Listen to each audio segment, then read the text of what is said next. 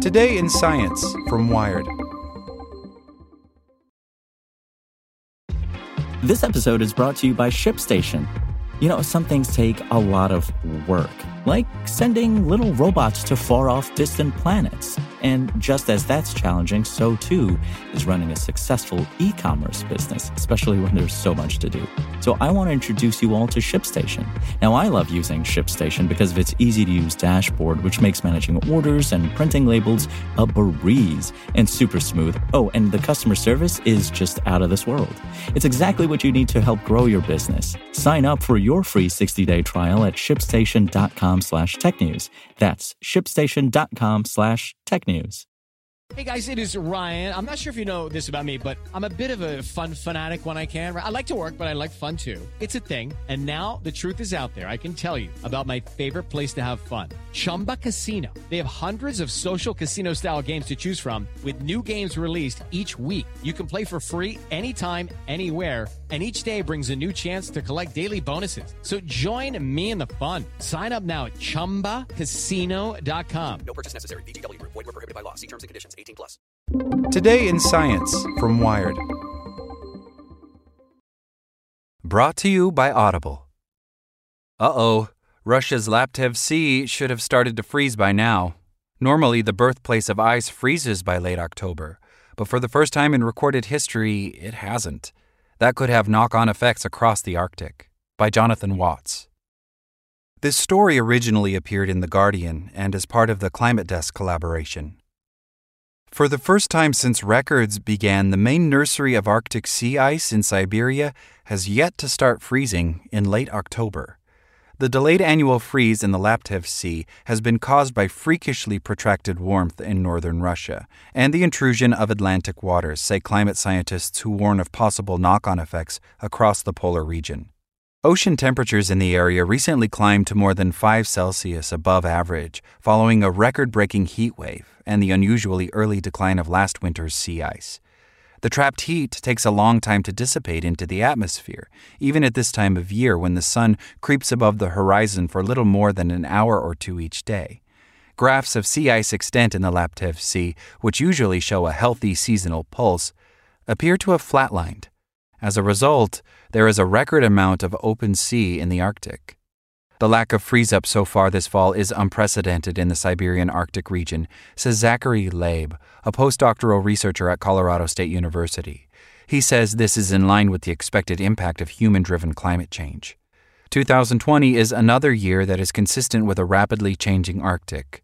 Without a systemic reduction in greenhouse gases, the likelihood of our first ice free summer will continue to increase by the mid 21st century, he wrote in an email to The Guardian. This year's Siberian heat wave was made at least 600 times more likely by industrial and agricultural emissions, according to an earlier study. The warmer air temperature is not the only factor slowing the formation of ice. Climate change is also pushing more balmy Atlantic currents into the Arctic and breaking up the usual stratification between warm deep waters and the cool surface. This also makes it difficult for ice to form. This continues a streak of very low extents. The last 14 years, 2007 to 2020, are the lowest 14 years in the satellite record starting in 1979, said Walt Meier, senior research scientist at the U.S. National Snow and Ice Data Center. He said much of the old ice in the Arctic is now disappearing, leaving thinner seasonal ice. Overall, the average thickness is half what it was in the 1980s.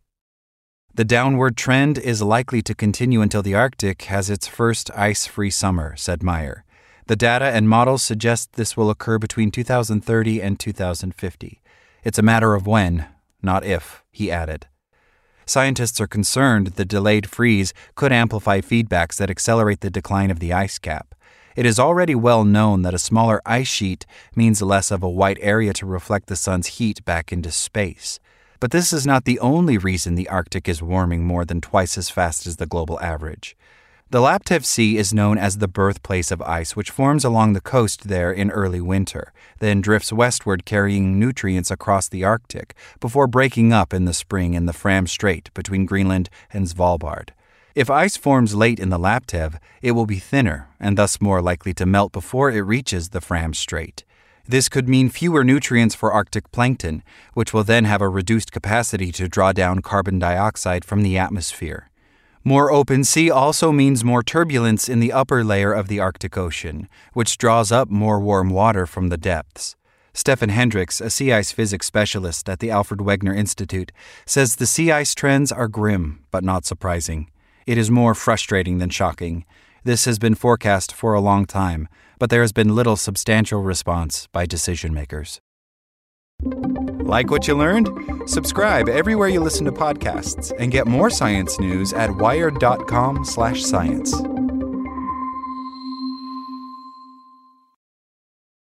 Can't get enough of listening to daily podcasts or audiobooks? Then it's time to check out Audible, where you can find what you want all in one place. Our selection offers a broad range of titles and genres on topics you love most. Do you crave news and sports analysis? Tech news? A good, inspiring story? We've got it all. You can even browse through our Audible originals and listen to exclusive content like Game Breaker with Keith Olbermann. The new Audible is your playlist for life. Download the Audible app to get started. This is the story of the one. As a maintenance engineer, he hears things differently. To the untrained ear, everything on his shop floor might sound fine, but he can hear gears grinding or a belt slipping. So he steps in to fix the problem at hand before it gets out of hand. And he knows Grainger's got the right product he needs to get the job done, which is music to his ears. Call, clickgrainger.com, or just stop by. Grainger, for the ones who get it done.